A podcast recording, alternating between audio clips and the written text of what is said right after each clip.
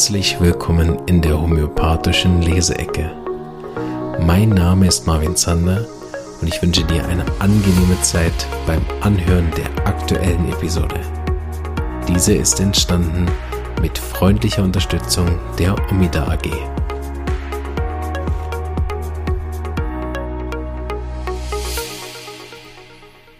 So, hallo und herzlich willkommen zu einer neuen Episode von der Leseecke. Wir sind bei Leseecke 26, wenn ich mich nicht irre.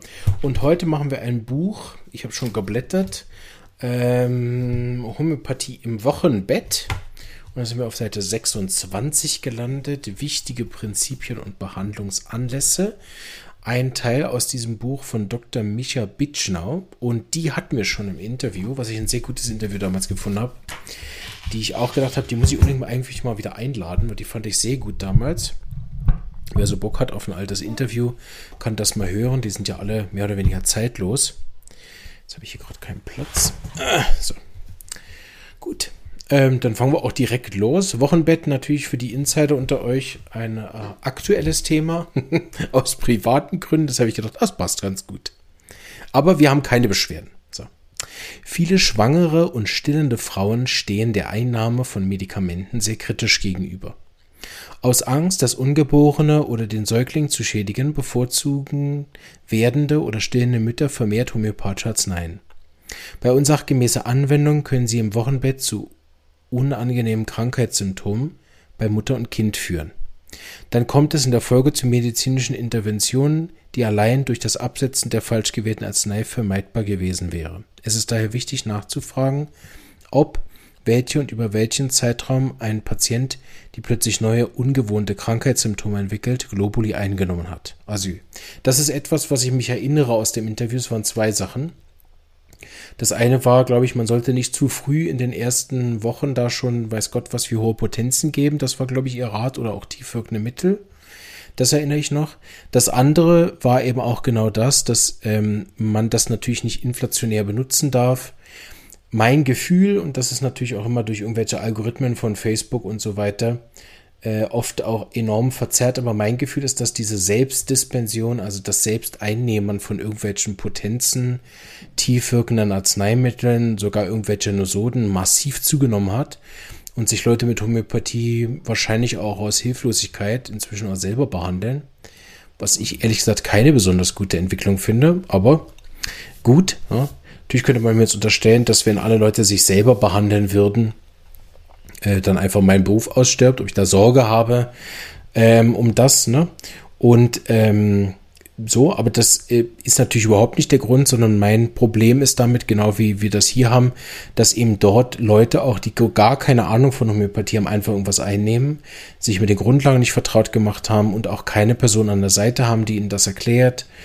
Ähm, das ist natürlich für jeden auch ein eigener Erfahrungsweg, aber was mich daran massiv stört, ist, dass ja dann oft der äh, Ärger sich dann gegen allgemein gegen Homöopathie wendet und selten gegen die eigene, hm, ja, wie soll ich es nennen, Unfähigkeit, die homöopathischen Arzneien richtig einzunehmen. Ich betone ja auch immer wieder, dass das einen Grund hat, dass ich mich nicht selber behandle, und auch ich von keinem wirklich großen Homöopathen wüsste, dass er sich regelmäßig selber behandelt. Gibt es sicher auch, ne? Ähm, weil wir ja mit allem, was wir auch in der Anamnesetechnik lernen über Homöopathie, äh, dass ja immer wieder auch klar ist, dass diese ganze objektive Fallaufnahme mit, mit jemandem, also gar nicht möglich ist, zum Beispiel Use-Methode, wo man über Verhalten und Beobachtungen die kleinen Ticks beobachtet, die der Patient versucht zu verbergen. Also das sind ja keine Sachen, die man in irgendeiner Form von Selbstanamnese machen kann. Also chronische Fälle selber zu behandeln, da muss man schon sehr einfach einen chronischen Fall haben. Ja, und es ist sicherlich auch, dass es geht, ne? wenn man und da mit den großen Mitteln arbeitet, selber auf vielleicht ein Sulfur oder ein Phosphor zu kommen, ist dann auch keine Hexerei, ne? Aber dann über Wochen irgendwelche Tuberkulinum einzunehmen oder was jetzt neu gekommen ist, das Streptokokkinum, nichts gegen das Mittel, das mag sicher fantastisch sein, aber da äh, das der breiten Bevölkerung zur Verfügung zu stellen in irgendeiner Form und auch, hm, sag ich mal, Themen vorher vorzuholen, die dann irgendwie jeder zweite hat. Also, das ist auch Spiel mit dem Feuer. Das ist einerseits macht das einen guten Ruf und all die Leute, die über das Mittel dann auch tatsächliche Verbesserungen bekommen werden, äh, werden das natürlich der Homöopathie zu schreiben, wie aber auch andersrum. Und in den, sollte uns auch nicht zu viel interessieren, aber natürlich in den medizinischen Fachkreisen zu sagen, ja, nehmt mal alle eine Gabe Antibiotika, das hilft super. Ähm, ja, da würden wir auch zu Recht sagen, aber geht's noch. Ne? Also da ist manchmal Fluch und Segen, dass die Homöopathie nicht rezeptpflichtig ist. Und hier, ich habe das seltener bei mir inzwischen in der Praxis, die Leute auch Erfahrungen gemacht haben und auch davon gehört haben. Aber ich habe immer noch Leute, die kommen mit drei, vier Komplexmitteln parallel, was sie nehmen. Dann nehmen sie noch Spagyrik, dann nehmen sie noch das und Sepp und Zeug. Ne? Sind die armen Kinder völlig überdosiert. Oder auch äh, zu schnelle Wechsel. Ne? Das sieht man dann bei den sehr gut arbeitenden Hebammen, die dann einfach das machen und das und das und das ist alles nicht schlecht. Ne? Ich meine, mein, jeder macht sein Bestes, was er kann. Und, und in vielen Fällen wird es auch vielleicht wichtig sein, aber das, wenn man dann in die Vergiftung reingekommen ist, weil man das falsche Mittel zum falschen Zeitpunkt zu viel wiederholt hat, und das ist ja hier, was Frau Bitschner sagt, ähm, ist ganz wichtig, dass man sich dort ganz bewusst erstmal damit auseinandersetzt, dass Homöopathie eben auch unerwünschte Wirkungen haben kann, nämlich wenn ich sie falsch dosiere, falsch anwende oder nicht das ähnlichste Mittel verwende. Ne? Das ist ja, äh, wenn man eine Arzneimittelprüfung mitgemacht hat, auch logisch. Wir lesen weiter. Ein homöopathisch gut geschulte Hebamme oder ein Homöopath kann dann rasch abklären, ob diese Globuli die Beschwerden ausgelöst haben oder nicht. Ganz einfach, weil sie ja die Symptome erzeugen, die eigentlich weggemusst haben. Na, wer zum Beispiel Konium vorsorglich nimmt in so einem Thema, der kriegt dann Brustknoten und Milchstau. Bei Bedarf an fachkundigen Patientenaufklärung ist hoch. Ja, genau das habe ich gerade gesagt. Besonders in der Schwangerschaft und Stillzeit erwarten sich Frauen von ihrer Hebamme eine kompetente Aufklärung bezüglich homöopathischer Arzneien. Das wiederum, das wiederum wage ich zu bezweifeln, dass Frauen das aber in ihrer Hebamme erwarten. Also ich habe eher das Gefühl, wenn man denen dann kommt mit irgendeiner Form von Aufklärung, äh, vielleicht bin ich nicht gut im Aufklären. Ne? Vielleicht, erzähl, vielleicht hätte ich dann äh, zehnmal mehr Leute, wenn ich besser wäre im Aufklären in meinem Podcast zum Hören. Aber ich habe das eigentlich oft, dass ich das Gefühl habe, ich gehe den Leuten ziemlich auf die Eier, wenn ich ihnen erkläre, warum sie ihre Komplexmittel nicht nehmen sollen und dass das äh, eben nicht funktioniert. Da sind die meisten Leute eher ein bisschen angesäuerlich. Und wenn man mit anderen Fachpersonen bespricht, also die erwarten auch keine ausführliche Aufklärung und die stehende Mutter in der Regel will nur ihren Milchstau loswerden und keine langen Erklärungen. Sie will, dass das verdammte Mittel funktioniert, damit sie keine Antibiotika nehmen muss und weiter stillen kann. Aber vielleicht habe ich auch einfach nicht die richtigen Patienten. Aber ähm, nein, es gibt natürlich immer mal wieder Leute, die wirklich sich auch interessieren, danach fragen und so und denen ich das sehr, sehr gern erkläre, weil es ein bisschen übertrieben. Aber dass sie das grundsätzlich erwarten, halte ich doch für eine steile These. Gut, es kommt eine weitere Überschrift. Homöopathie während der Stillzeit wirkt immer auch auf das Kind. Bei der A ist, ja, also Klammer auf, nicht immer, aber würde ich so unterschreiben, in sehr vielen Fällen ist es wichtig, das sich bewusst zu sein. Ne?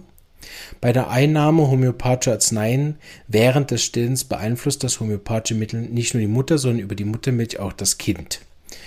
Ja, soll ich jetzt darauf eingehen? ähm, okay, lassen wir es mal so. Ich habe schon genug Klugscheißerei betrieben, aber ich, ich sag mal meine Meinung kurz dazu. Ich klammer auf, das glaube ich nicht. A, nicht, dass es über die Muttermilch per se, also als chemische Komponente übertragen wird, ist, glaube ich, ehrlich gesagt, ziemlicher Quatsch.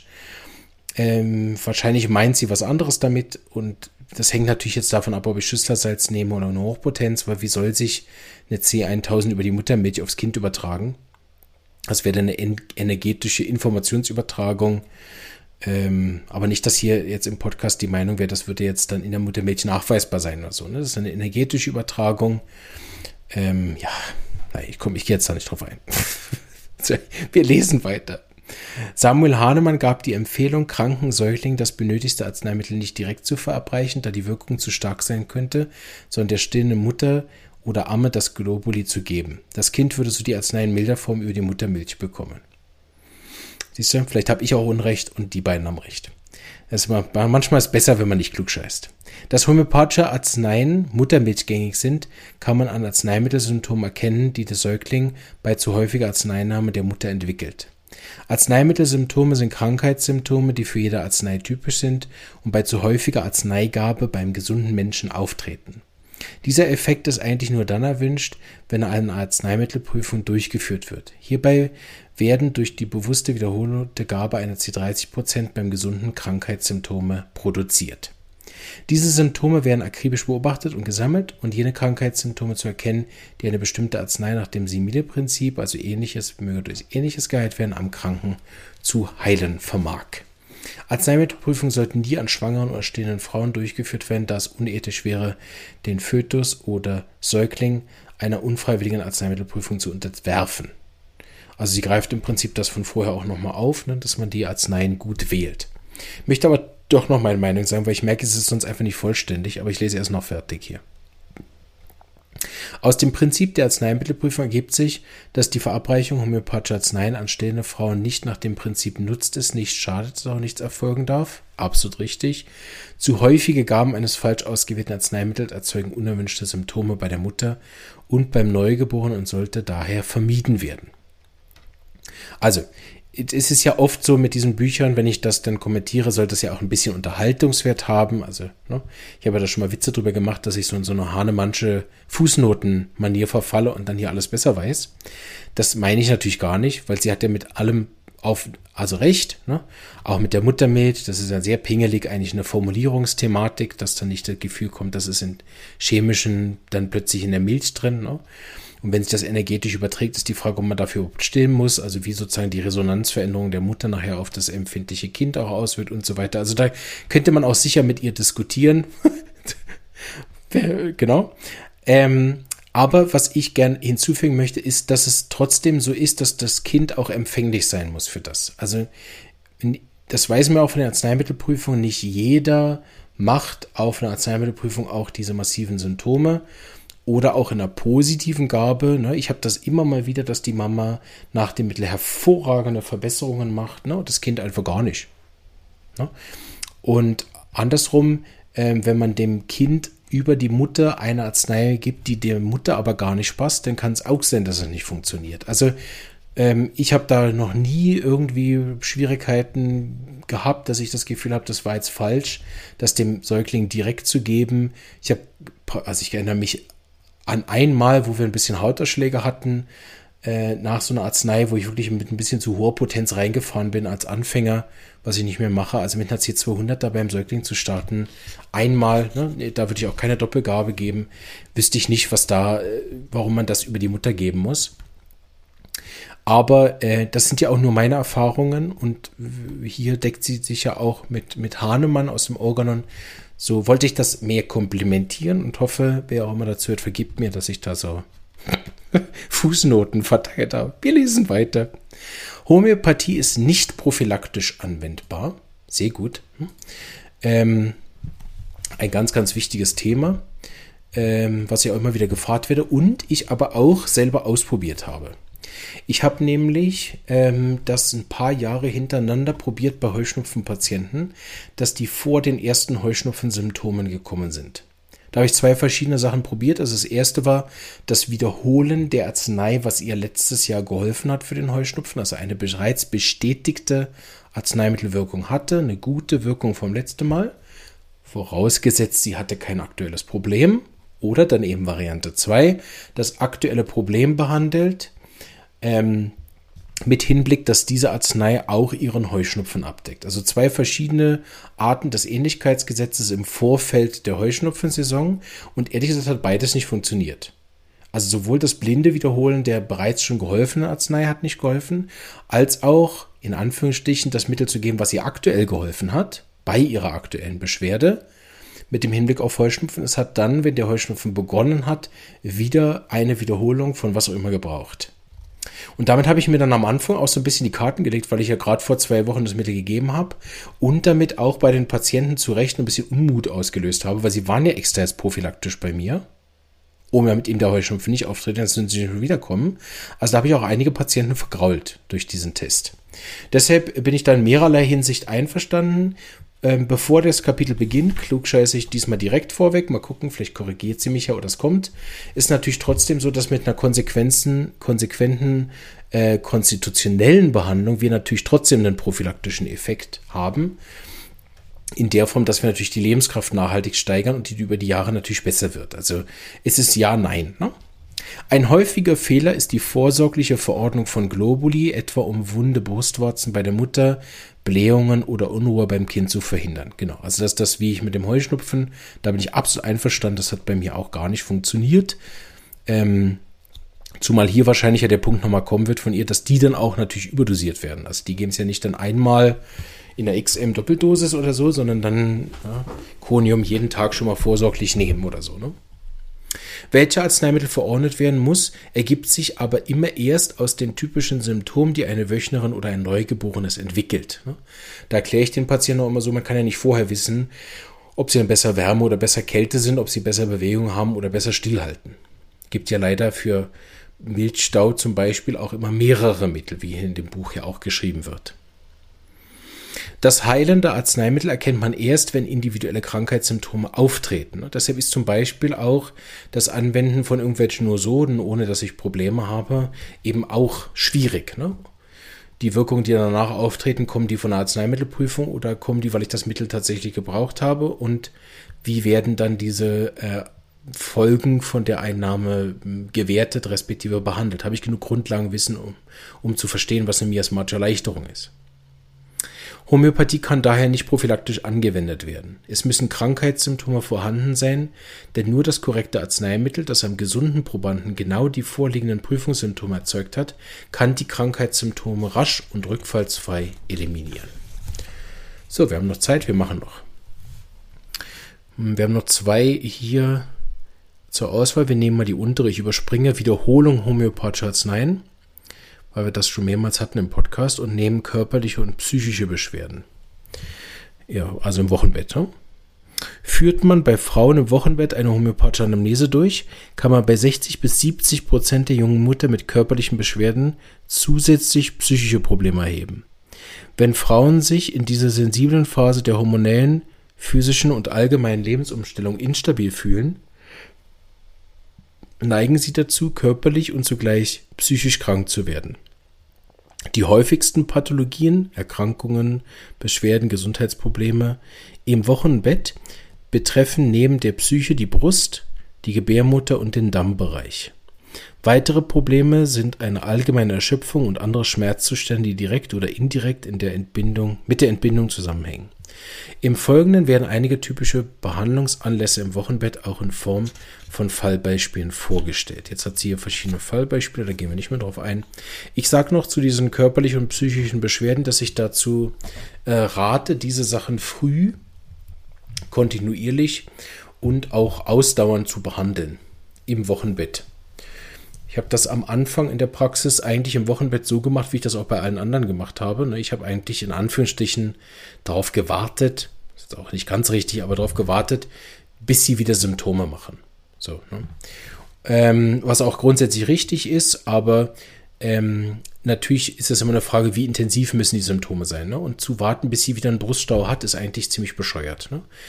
Ähm, am Anfang ähm, war das aber so, so habe ich das ja auch gelernt und bei anderen chronischen Krankheiten macht man das ja auch so, ne, wie ich eben erzählt habe, da wiederholt man auch keine Mittel, falls sie mal wieder Heuschnupfen kriegen könnte. Aber es ist so, wenn man zum Beispiel jetzt ein Mittel gegeben hat, was sehr gut geholfen hat und man hat kleinere Rückfälle, damit meine ich zum Beispiel im Gemüt. Ne? Also mir ging es viel besser, ich war ausgeglichen, ich war weniger gereizt und hatte Bruststau. Ne? Und jetzt ist es so, zwei Wochen später, sie merkt, ich bin wieder so gereizt, genervt, dass man das relativ schnell schon behandelt, was man so normal, sag ich mal, bei normal gesunden Patienten, die nicht im Wochenbett sind, ja nicht machen würde. Da behandelt man ja nicht jede Kleinigkeit.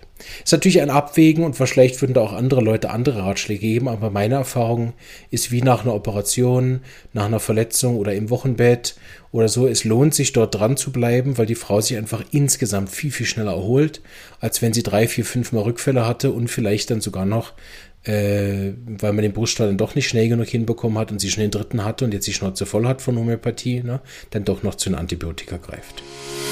Hoffe, die Folge hat euch gefallen. Homöopathie im Wochenbett. Es gibt auch noch alte Folgen, Geburt, Wochenbett, die ich aufgenommen habe. Die sind etwa zwei, drei Jahre alt. Die waren kurz vor Corona. Wer da mal wieder reinhören wollte, da sind auch eben diese Interviews auch mit der Frau Bitschner. Alles Gute und bis bald. Tschüss.